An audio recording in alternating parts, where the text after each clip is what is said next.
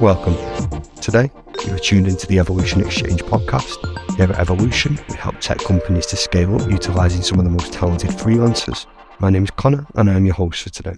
Welcome to the latest instalment of the Evolution Exchange podcast. The time here is 5pm at the Evolution HQ, and I'm joined by a very experienced panel of tech leaders to discuss an intriguing topic from engineer to engineering leadership. But before we delve deeper into this topic, let's work our way around the room and make some general introductions. I'd like to know who you are, what you do, and your interests outside the work. So in no particular order, Morten, if you'd like to kick us off. Yes, sure thing. Oh, Morten, my bad. yeah, so um, I'm an engineering lead at uh, Schneider Electric. Um, I have global engineering teams doing um, projects for our customers that buy our core softwares. So basically, the our customers they request a, a feature addition or integration into the rest of their infrastructure, and then we provide that, um, you know, based on on project dynamics. In uh, in my free time, I'm uh, I like to spend time with my family. I like to exercise and and to be with friends. Um, so very low key, normal life outside of work. Thank you very much for that, Morten. And Cristina? Uh, yes, I'm Cristina. I, uh, I come from Romania and I moved to Denmark uh, more than 10 years ago. I'm currently an engineering manager uh, at Issuu. And what is Issuu? Issuu is a digital publishing platform. So we help uh, power the content economy and we help creators all across the globe uh, bring their content online, make it more interactive, make it more digital, uh, share it with their audience and coming back and seeing how that engagement looks like so they can uh, optimize further. So it's all about uh, the content economy in the world we are in. Um, yes, so in my role at the moment, I actually work with several engineering teams uh, and also one engineering manager. Uh, yeah, across our group here in uh, in Copenhagen. We have offices in several locations in the world. But yeah, to keep it short, I think that's it.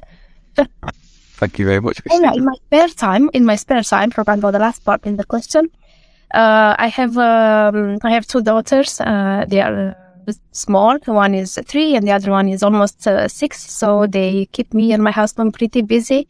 So I would say, uh, honestly, Scout's honor, I'm very much into all kids' activities outside work. I know a lot about what the small kids like and what's going on in the city and uh, visiting the parks and uh, yeah, museums and other things. So if you need a reference, happy to offer one. Very nice, Cristina. Thank you for that. And Thomas? Yeah, lovely. Uh, yeah, I'm an, an uh, engineering manager uh, at uh, Nordic Green Solutions. Uh, we are an energy consultancy which uh, provides consultancy for primarily industry companies, uh, where we help them reducing their energy consumptions and the cost related to that consumption. Uh, so therefore, I'm uh, having a team uh, which I'm supporting, which develops solutions and also activities with within EU, EU and Denmark. yeah, we're about five people in my team also. We are newly started in EU, primarily Germany also. So that's a developing yeah, process. Uh, in my spare time, I also have two kids, a daughter at eight and a boy at four. So I'm also very busy in my spare time. And besides that, I have a, a very old house, so uh, it needs a, a, kind of love. So uh, yeah. Thank you very much, Thomas. Um, Martin. Yes. Yeah, so uh, just starting off somewhere else. I've been in tech for just a short of eight years at this point, and uh, an engineer now turned manager. Um, I mentioned previously that I have no formal education. I actually have my background in communications, where I have a bachelor's degree. So everything I do tech-wise is completely self-taught, uh, as I'm a very naturally curious person. That has gotten me in a position of CTO here at Introdus, which is a uh, we're a small startup of nine people today.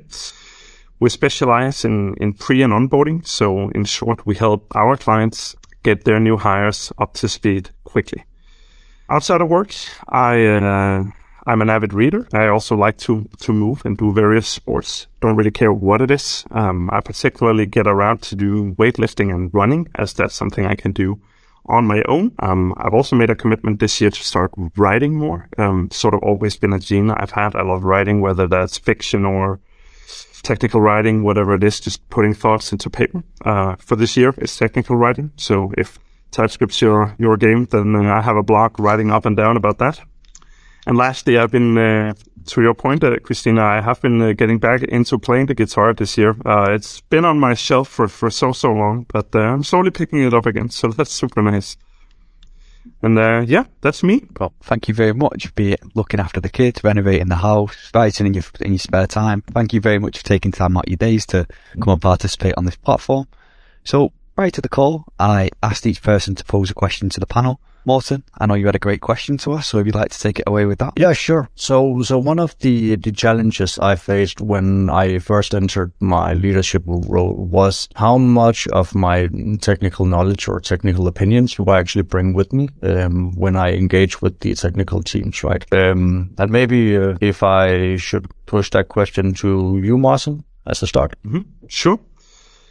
Yeah, I think it's a it's a good one, and thankfully I had a bit of time to prepare it. Um, so I'm very uh, idealistic in my approach to things, or at least I try to be. Uh, I understand, of course, that the the real world gets in the way of that, but being idealistic, I I try to strive towards bringing as few um, not ideas but opinions to um, those constellations like teams and and how am I engineers going to do something specific.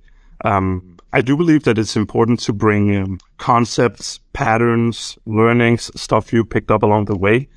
Uh, but I think in some cases it can be healthy, uh, but also very unhealthy to be too opinionated and being, you know, we've all had that like fear example of, of a boss going like, no, you have to solve it like so, so, and so. And uh, that's really something I think does, does not play well in engineering uh, at all. I believe in recommendations, guidance. Uh, as the saying goes, you can lead a horse to water, but you can't make it drink. So trying to like help your team get the same learnings that you've already made. And so sort of being there, as you can tell, my overall theme here is like trying to serve and act as a guide, uh, and counselor to the, yeah, growth and progress of, of your team. So in short, bringing fewer opinions, I think is more helpful towards that. Great. Yeah. Thank you, Martin. What about you, Thomas? Well, I can definitely relate what Martin said. Um, uh, I have also been wondering about this question. Uh, I think that some, some level, it's, it's necessary to have the technical opinions with you, uh, depending on, on the manager. Uh, uh, yeah who we are and also who we are managing. Uh, but basically, I think the, function I have, uh, I do need to have some technical opinion and know-how and depth also, so I can give give the support to to my colleagues and team members. Uh, but I also do need to recognize that I'm as a leader now, uh, I focus more on communication and making the decision on behalf of my organization. Therefore, my answer will be about yes, we do need some of our technical expertise, but it's not the primarily um, yeah function as a leader. So uh, a mix of it, I would say. Great, great. Thank you, Thomas. And what about you, Cristina? Yeah, yes, I resonate very much with what you guys uh, are already stating. Um, maybe something uh, extra I can bring to the conversation is that how I think about things is also that it depends very much on when you are uh, in your career as a manager. So, for example, if you recently stepped into the role, then I think you need, you have to, you know, be more involved, but immediately I would say start mentoring somebody else in the team uh, that can grow into the technical uh, lead role that perhaps you had before. Um, maybe in some other teams uh, it's not one person but maybe you start delegating the responsibilities to two people. Maybe two people would compensate for the things you would do before. So i think it depends very much on the team but i think it's crucial that you start mentoring uh, immediately when you step because you have to acknowledge you're in a different role now. And then as time goes by this mentoring relationship transforms into a coaching uh, relationship with uh, that person. And i think that's the level you will keep it on going for- forward. Um, yeah, I do believe in the role for an engineering manager is to help the team focus uh, and showing them more what engineering standards are. And then I really believe in it's up to the team to decide how we get there, um, also including the technical decisions along the way. Like I'm very much a believer of, you know, empowered teams. Then it's when you get the most out of uh, people.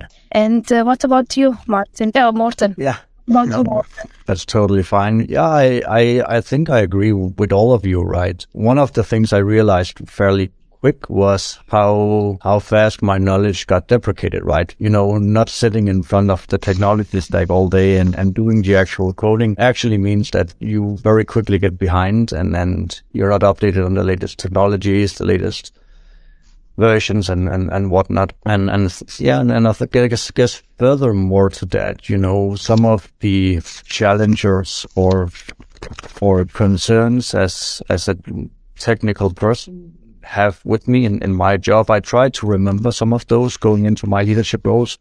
You know, how can I alleviate some of those concerns from, from, from the people that I, I guide through? Through this right. So yeah, I agree, I guess. Just a follow up question there, and it's open to the floor. It's not directed at anyone in particular. But one thing you picked, one thing you mentioned there, Morten, was that how quickly your skills can be depreciated and how quickly you can lose that area of expertise. So on your journey into engineering management, is that difficult for you guys? Is that a difficult thing to relinquish that area of expertise, something that you are really strong at, to go into the leadership position and mentor and coach? Uh, shit. Suana? Okay, thanks. Thanks. Yeah, I feel, um, and this is sort of also a uh, disclaimer to my, my previous answer, right? So it's very uh, easy to be idealistic when you don't have a lot of uh, roadblocks in your way. And currently, I'm just leading a, a team of three um, with, with, no additional teams below them, right? So it, it becomes, um, and to your point here, Connor, it it's um, yeah, I think it's um, it, I'm in a state at least where I still get to be in touch with the skills that I need uh, in order to keep development and keep everything going. So for me, at least, the management part of engineering doesn't entail like fully just doing management and, and never doing any, any actual engineering. Um, so again, I think that also speaks to the uh, the point of my my previous answer is that you can tell that I'm somebody who's still hands on. Um, so in in short, no, I haven't felt uh, depreciation yet. But I definitely noticed that every once in a while you uh, you pass on a task to somebody and you you have somebody who's responsible for something in particular, and then let's say six months, three or six months down the road, maybe they come back to you. They had a question about how you used to do this, and it's just completely gone. I guess I guess one of my experiences, I actually had a really good experience. Um, there were this area where I had, you know, I had a lot of knowledge around it and it was kind of my niche. And, and then I handed it over to, to one of my employees at that point, right? And, and a couple, you know, some time went by and, and then at some point I had to review some of the work that, that the employee did. And I was just amazed to see that, um, that she had actually produced something that was even better than I could have done so myself, right? So, so I was so happy to see that, that they actually took this work and made it even better. And, and, you know, I, I couldn't question it. And so that was the, the sign for me that I just needed to let go and, and let them do their stuff.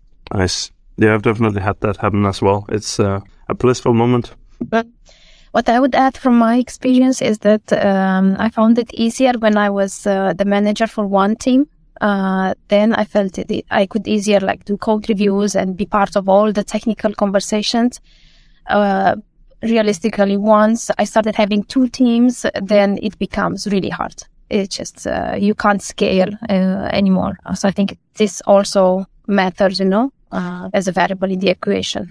I, I can also re- relate to that, Christine. Uh, definitely more teams perhaps it's more difficult on a general level. I could imagine uh, I think I think uh, I've been handing uh, assignments to colleagues for quite a while now. So the manager role have, I I have unofficially in several years, but it's now more official. Uh, so therefore, it's been kind of natural for me. So the depreciation, yes, it's there, but it's been a kind of nat- natural process for me. Um, so yeah, I haven't really felt it. Some great takes there, guys. And I think reflecting back on some of the answers that you give, I think Martin, you made a great point about how it can be unhealthy to be too opinionated in terms of delivering technical opinions and becoming a little bit, you know, micromanagement style. And I know that Martin, you made a great point in terms of you focus more on communication, Christine around to empowerment, and Martin as well. That when you when you give that the engineer that power to go and try something, you you instill that confidence, how it can have better results than you could have even produced yourself.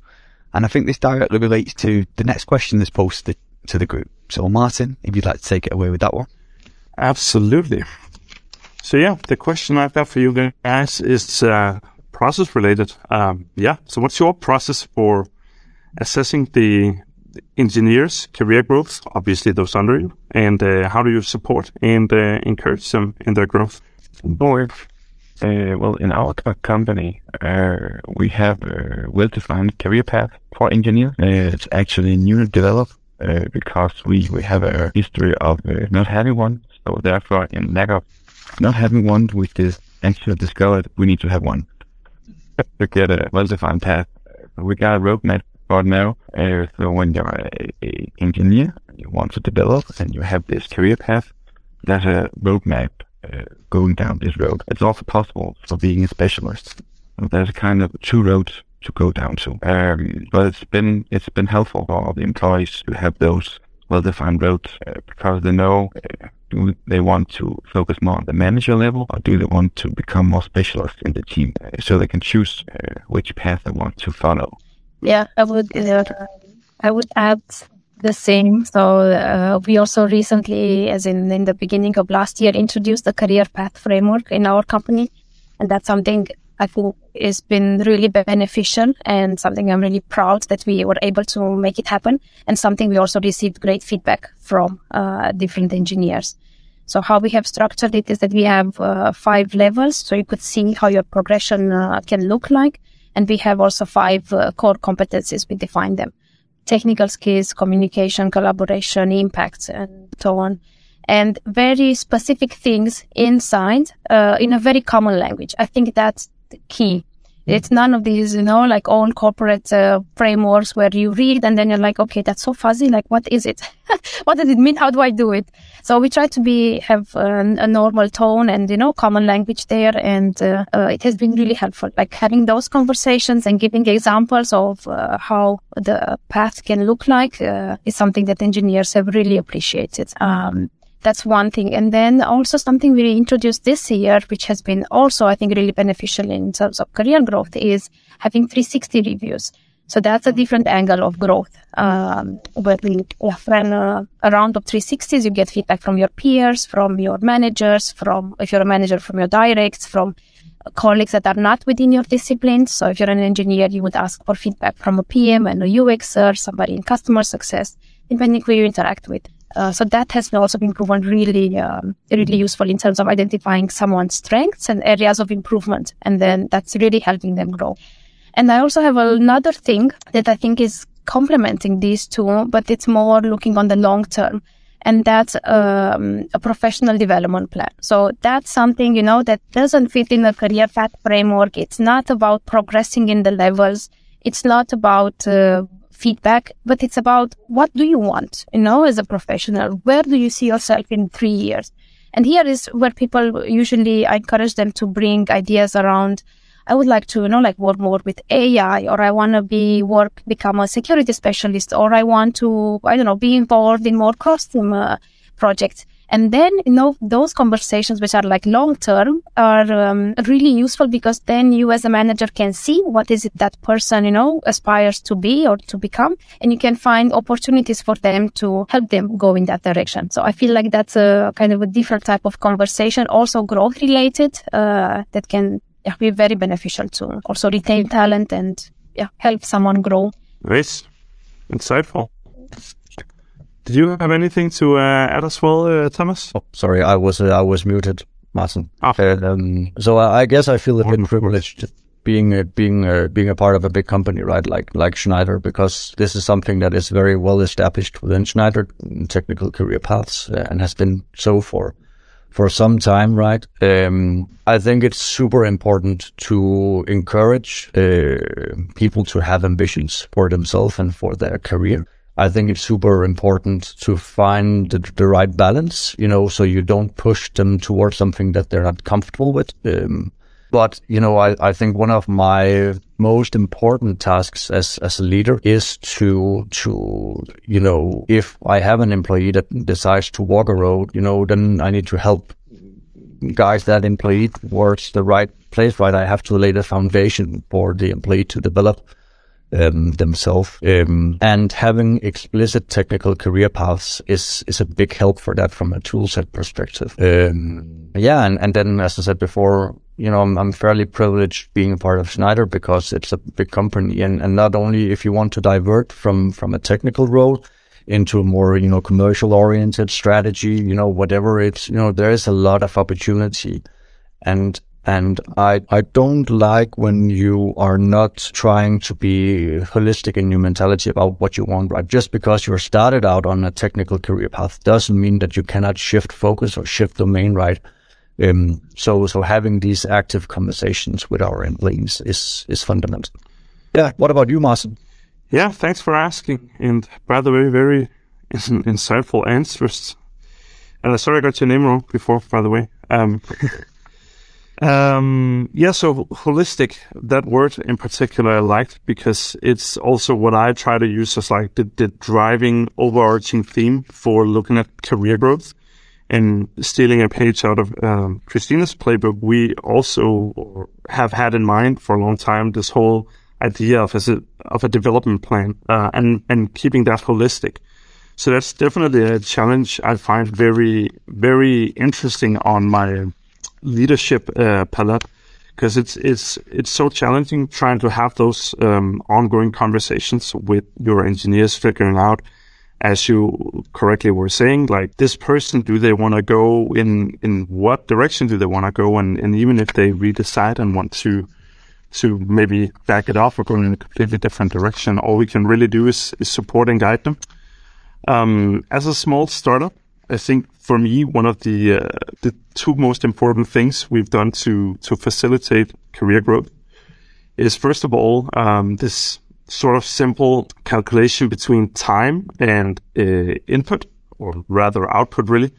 So whenever I have engineers, I try to do. Um, obviously, we'll have weekly and daily conversations, but but more formal uh, conversations every three months or so, where I try to make sure that I stay updated on what type of work fuels them. Like it's very different. Some people enjoy building new things. Some really enjoy the could be communication aspect, like working with internal teams. There are so many different things that fuels us as, as people. So always making sure that we are uh, attributing at least some work to make sure that people remain fueled and then also having in mind to keep having a conversation about, well, how's everything going? Are they still delivering what they should be? And here is when I think time is a really interesting, uh, attribute in, in that calculation, because if you have somebody who's let's say, just really good when they initially get to you, but you don't see much change in input, uh, sorry, output after three, six, or even 12 months. It's, at least to me, it could be a clear indication that either something is wrong internally with your processes, but B, they're not doing at all what they think is interesting, or worst case C, they just don't really have a lot of capacity for growth in the current role, which is worst case. So yeah, keeping that holistic perspective, making sure that we try to look out what's best and and it's really, I think, a layer of complexity as a startup. And I know I'm talking way too much, so please cut me off at any time, Connor. um, but yeah, as a, as a um, small company, we try to also keep in mind, we may not be here tomorrow. How can I help facilitate career growth that maybe lands them a position at Schneider Electric or another company where they might want to go next is, uh, is certainly an interesting aspect to it as well. But thanks for asking. I wouldn't do that, Martin. I'm not that rude, but some great inputs there, I think, in terms of understanding people, providing them with that choice, understanding the passions and how that's best for the organisation in the long term. Three defined career paths. And I think you made a great point, Martin, in terms of the calculation between time and output. You mentioned a key buzzword, which was providing a holistic picture, and that's what we're looking to optimize in this podcast as well. So not only how you deal with being an engineering manager, but also the implication on people around you. So Great question, Martin. Hi everyone, this is Chris Bennett here, a Nordics Managing Director here at Evolution. I really hope you're enjoying the podcast so far. We're committed to doing recruitment in a different way that adds value to both our clients and candidates by providing you with amazing speakers and leading edge discussions on what's going on in the tech scene at the moment. There are three reasons why you should contact me. If you would like to speak on a future podcast, if you are interested in hiring awesome tech data, product, or gaming freelancers for your business, or if you are looking for an exciting new organization to work with, please get in touch. Thank you so much for listening, and I really hope to hear from you soon. Please enjoy the rest of the podcast. Cristina, I know that you've got a question that directly relates to time management as an as an engineering lead. So, would you like to put us onto that?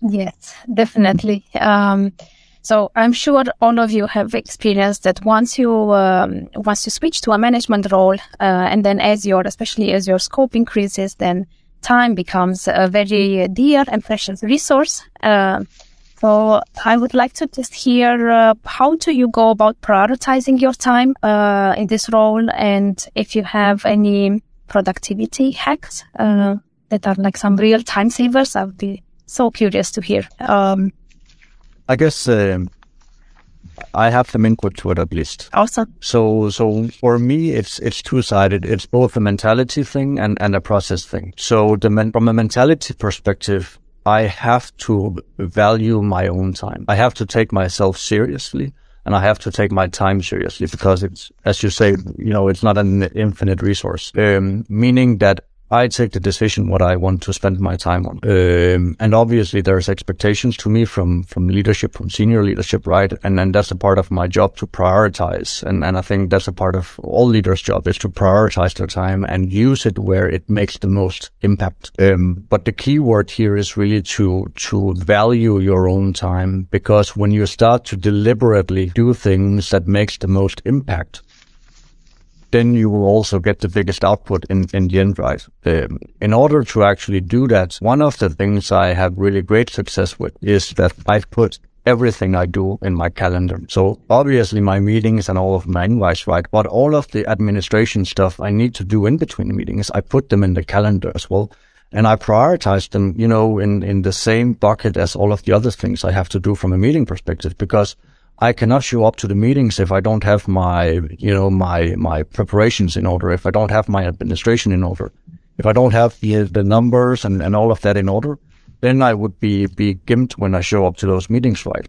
So actually putting stuff in, in my calendar so I, I start to, to take control of my own time is, is really what saves me. And, and, and maybe just one last point to it. When, when you put things in the calendar the next time, then don't put it in the next available slot. Put it in somewhere where it fits you, where you know you have time to to put um, you know the right effort into the task or into the meeting. Right? Don't just take the next slot because then your calendar will be filled up coincidentally, and and you want to do it deliberately. Right? Sorry, that was a long iterate.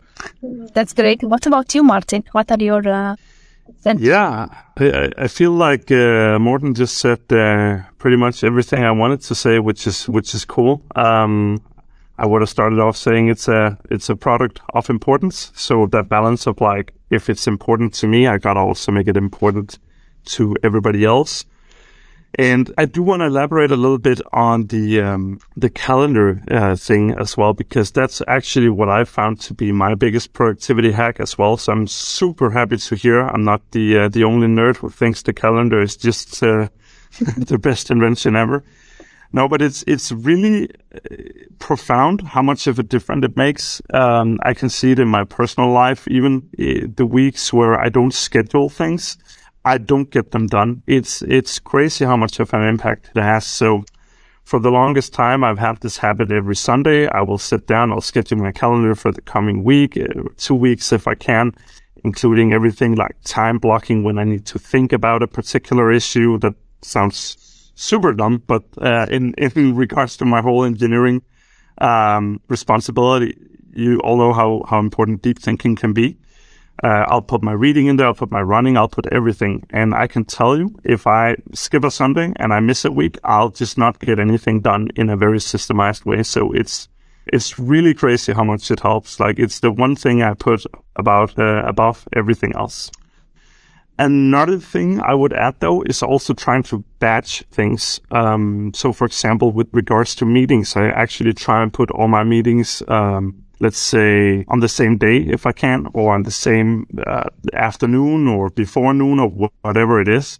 That can be, depending on the volume, of course, not the best solution. Because also I tend to prioritize time to prepare as well. But the idea of like, okay, now I'm going into meeting mode. I realized I'm not gonna get a lot of what I needed to do on my plate done this, let's say, afternoon or this Wednesday, whatever it might be. Um, the same thing goes for email. It goes for coding. It goes for, like I said, time blocking, thinking time. So like making sure we do things in batches. That's been, that's probably my two greatest tips. Cool. Thank you. What about you, Tom? Uh, well, yeah, you've almost been uh, around all the, the hacks. Uh, I do have one hack more. Uh, and it's actually a quite basic hack, uh, but it's quite effective. Uh, when we book meetings in Outlook, as we all know, then in our company, we have made a standard where a meeting schedule only lasts when you book the meeting for maximum 30 minutes. And if it's necessary to go beyond the 30 minute limit, then you should have the good reasons. Uh, so, so we, we tend to, to schedule the meetings as short as possible and only with the people who is actually necessary. There shouldn't be anyone in the meeting who's not contributing, who's not thinking that the meeting is relevant, or who uh, at some point can uh, contribute to the output of the meeting. So, so we're very focused on not wasting our time because we're also consultants. not wasting the time on, on meetings which is not uh, giving value to us. So therefore, lesser, uh, shorter meetings, the better, more effort, more uh, effort out of them. That would be most smart best hack, I would say. But also, yeah, all the scheduling in our calendar is also very, very important. Back-to-back meetings is yeah not good. What about you, Christine? Yeah, I, exactly. I, I love this one. I love this last hack. Thanks, Thomas. Um, so I fall also in the category of driving everything from my uh, my calendar. Like if it's not in my calendar, then uh, slim chances it will happen. Uh, so I have everything there. Also preparation time, meetings, uh, and I also have a, a very thorough to do list. So everything I need to do is I keep I keep it on on some notes because even small things. Otherwise, it just flies out of my head and it won't happen. So very thorough, very structured on how I keep all the to-dos, even the small ones, and driving everything from my calendar. I'm also uh, starting to rely more on async communication, so not so many meeting time, but uh, start writing more things down, uh, use comments uh, to to make progress, and uh, maybe only have the meeting to align or not have a meeting at all. Uh, and then I also I have another. Um, it's not a hack, but it's something that works for my life where I am now with two small kids. So it really works where, uh, for example, if in the mornings I need to drop off the kids, then I will reach work around 9.30. Then uh, maybe I stay a little later in the afternoon or not, but I have to come home. We have to prepare dinner. Kids need to be tucked in and so on. And then I use this, I usually use an sometime in the evening, but it's like a quiet time. And I find that really useful to wrap up uh, follow ups I had throughout the day because maybe I don't get a chance from being from one meeting to another. So I can like wrap my hand around what the day was about. And I also use the time to prepare for the next day. So see what's in the calendar and see what I have to do. So I feel like that, uh, at least for me, it helps me come more prepared to to the meetings and to the things I have to do. And it's yeah, it's like quiet, non interruption times. Yes, Martin. Uh, Yeah, if I may, I just thought of one also kind of profound thing that I do that I didn't really think of. Um, so you, you kind of just rang a bell with the whole uh, quiet evening thing. One thing I really try and prioritize every single day is before I leave work. Um, for me, this works best when I'm in the office. It never really gets done when I when I work at home. But whenever I'm in the office, the last thing I'll do every single day before I leave is make sure I just like finish any loose ends. So for me, that means if I have anything left in my calendar that I missed or on my to-do list that didn't get done or things slipped, whatever it might be, make sure I take the time then to move it to when it's relevant instead of waiting until the following morning or something. Uh, because at least for me, that's gonna get me starting the next day feeling I'm already a step behind. So it's kind of like a cool down ritual for me, which is just, uh, it's also sort of magic. So you guys can try that out. I really, uh, really enjoy that one. Yeah, that's really cool.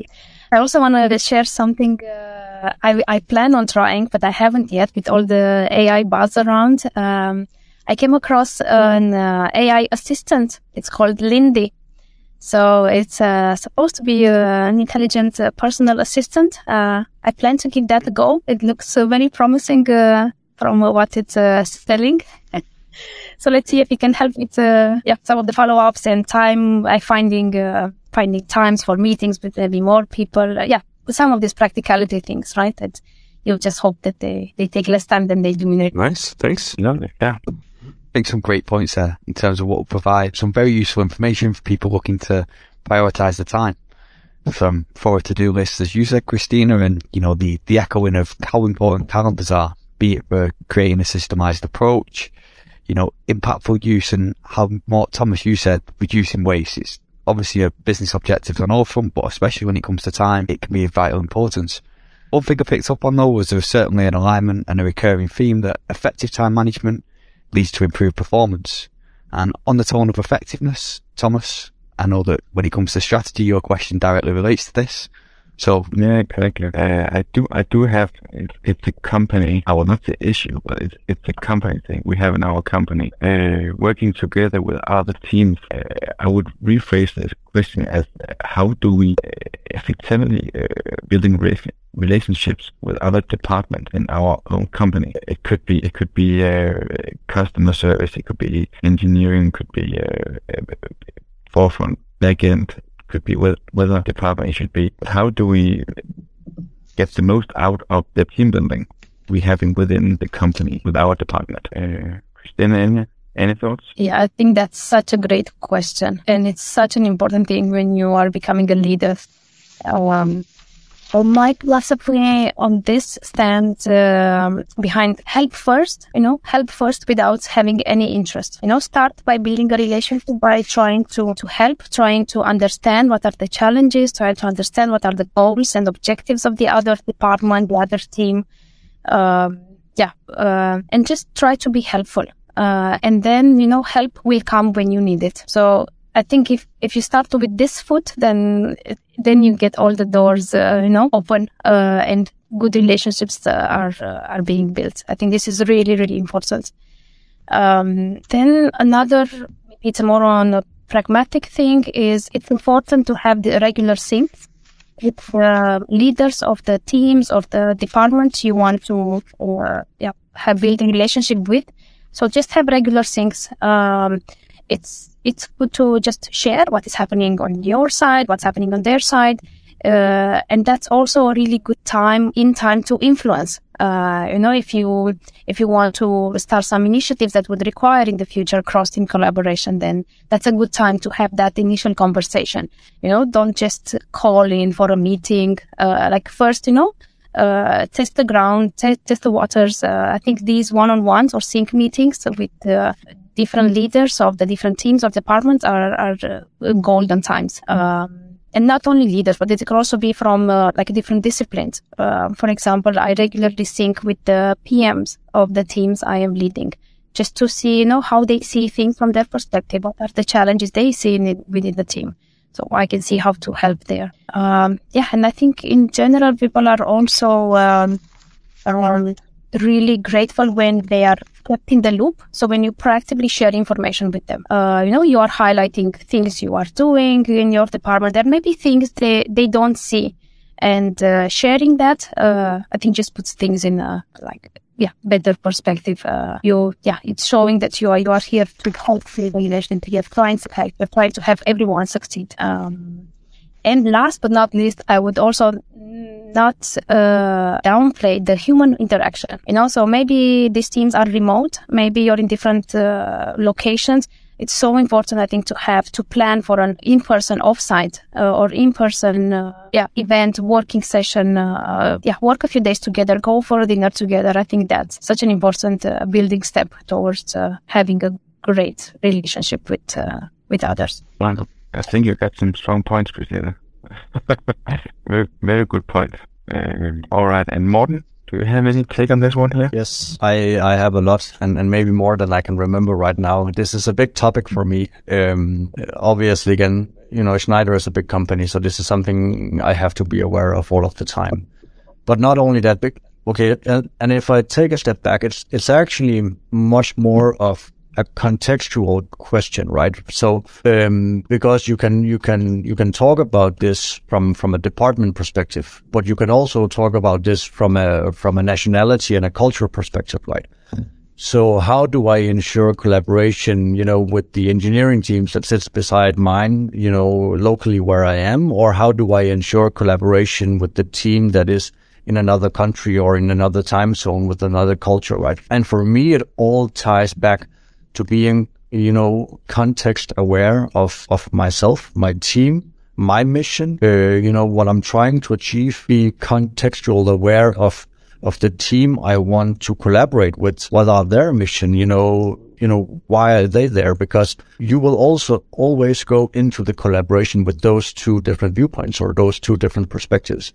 And you really have to be aware of those two perspectives before you can start to, to, to create relations that is fairly strong, right? Um, and, and as I said before, it, it you know, it, it, comes down to if you do it on locally on site with, with two engineering teams that have to collaborate, you know, the, the context differences can be just as big as you have a team in the other part of the world, right?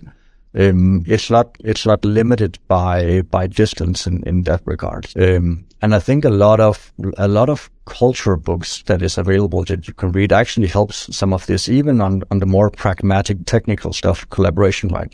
Um, and then maybe, uh, maybe one last point, uh, if I can remember, uh, no, I'll get back to that one. I can't remember. Very good point. Very good point. All right, Martin. Yeah. So uh, I feel like my context for this is, uh, is probably going to be slightly different than everybody else's, given you know company size. But uh, I'm gonna try and weigh in anyhow. So um, first of all, sort of my baseline for for understanding any sort of collaboration is uh, I've always been a firm believer that we've got two uh, two ears and a mouth for a reason. Um, I think it really comes down to, at a human level, uh, the feeling of being heard um, for the other party, right? So imagine you have a collaboration going on with customer success.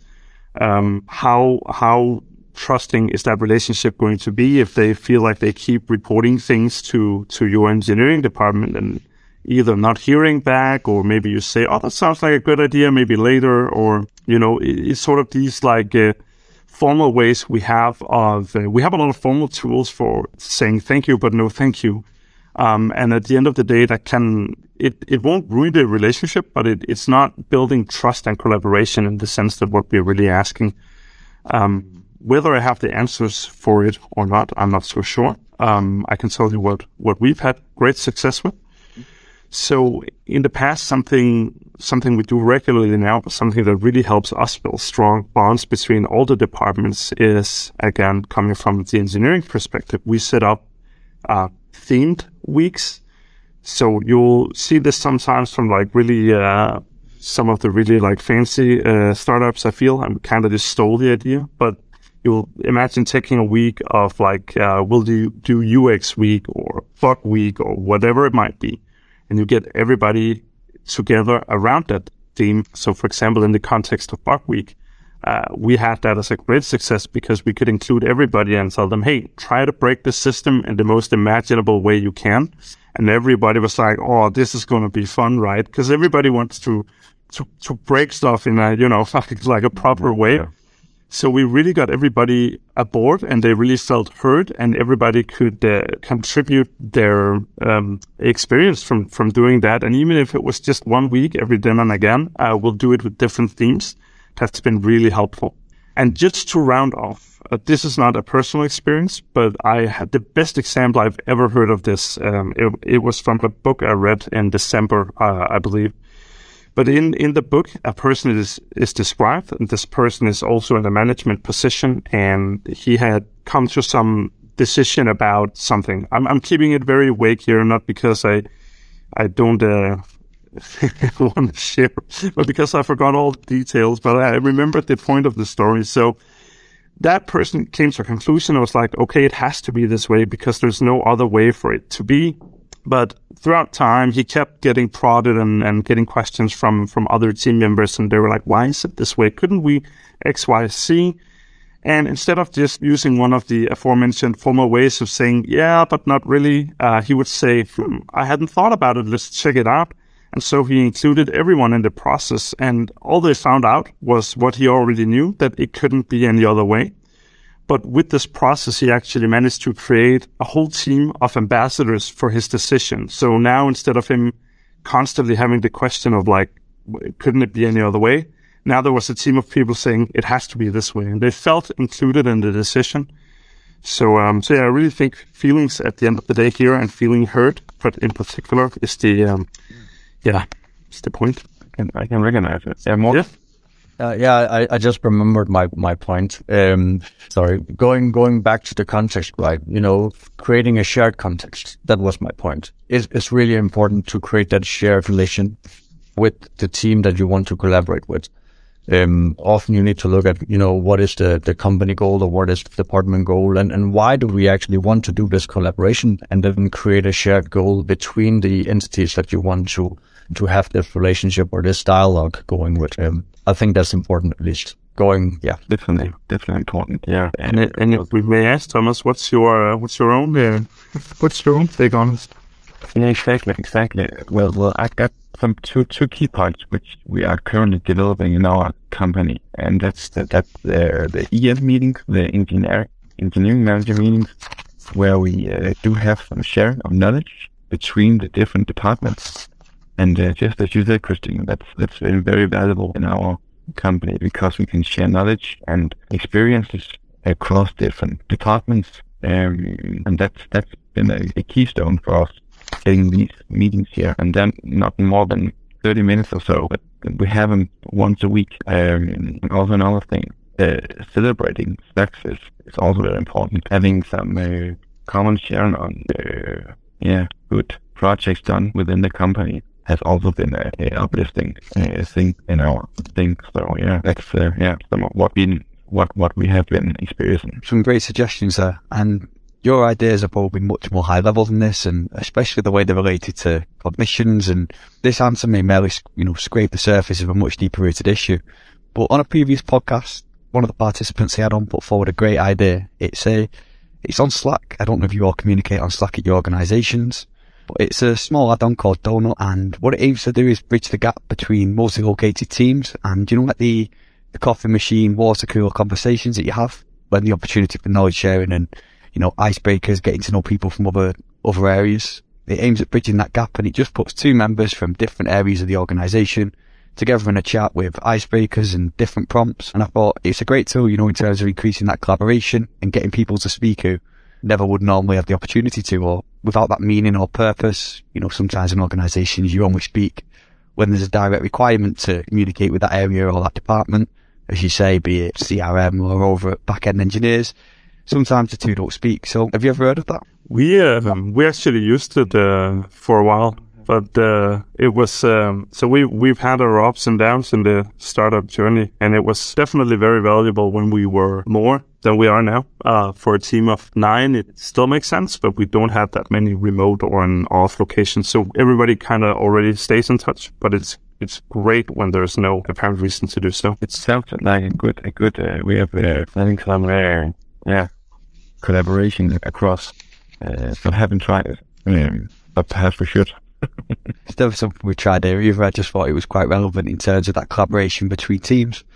But at this stage, what I ask is, is there any final questions or anything further that anyone wishes to add? In which case, I'd like to thank you all for some great contributions. And if you'd like to join us on a future episode, please approach me on LinkedIn at connor.leyland at evolution-nordics.com. Thank you.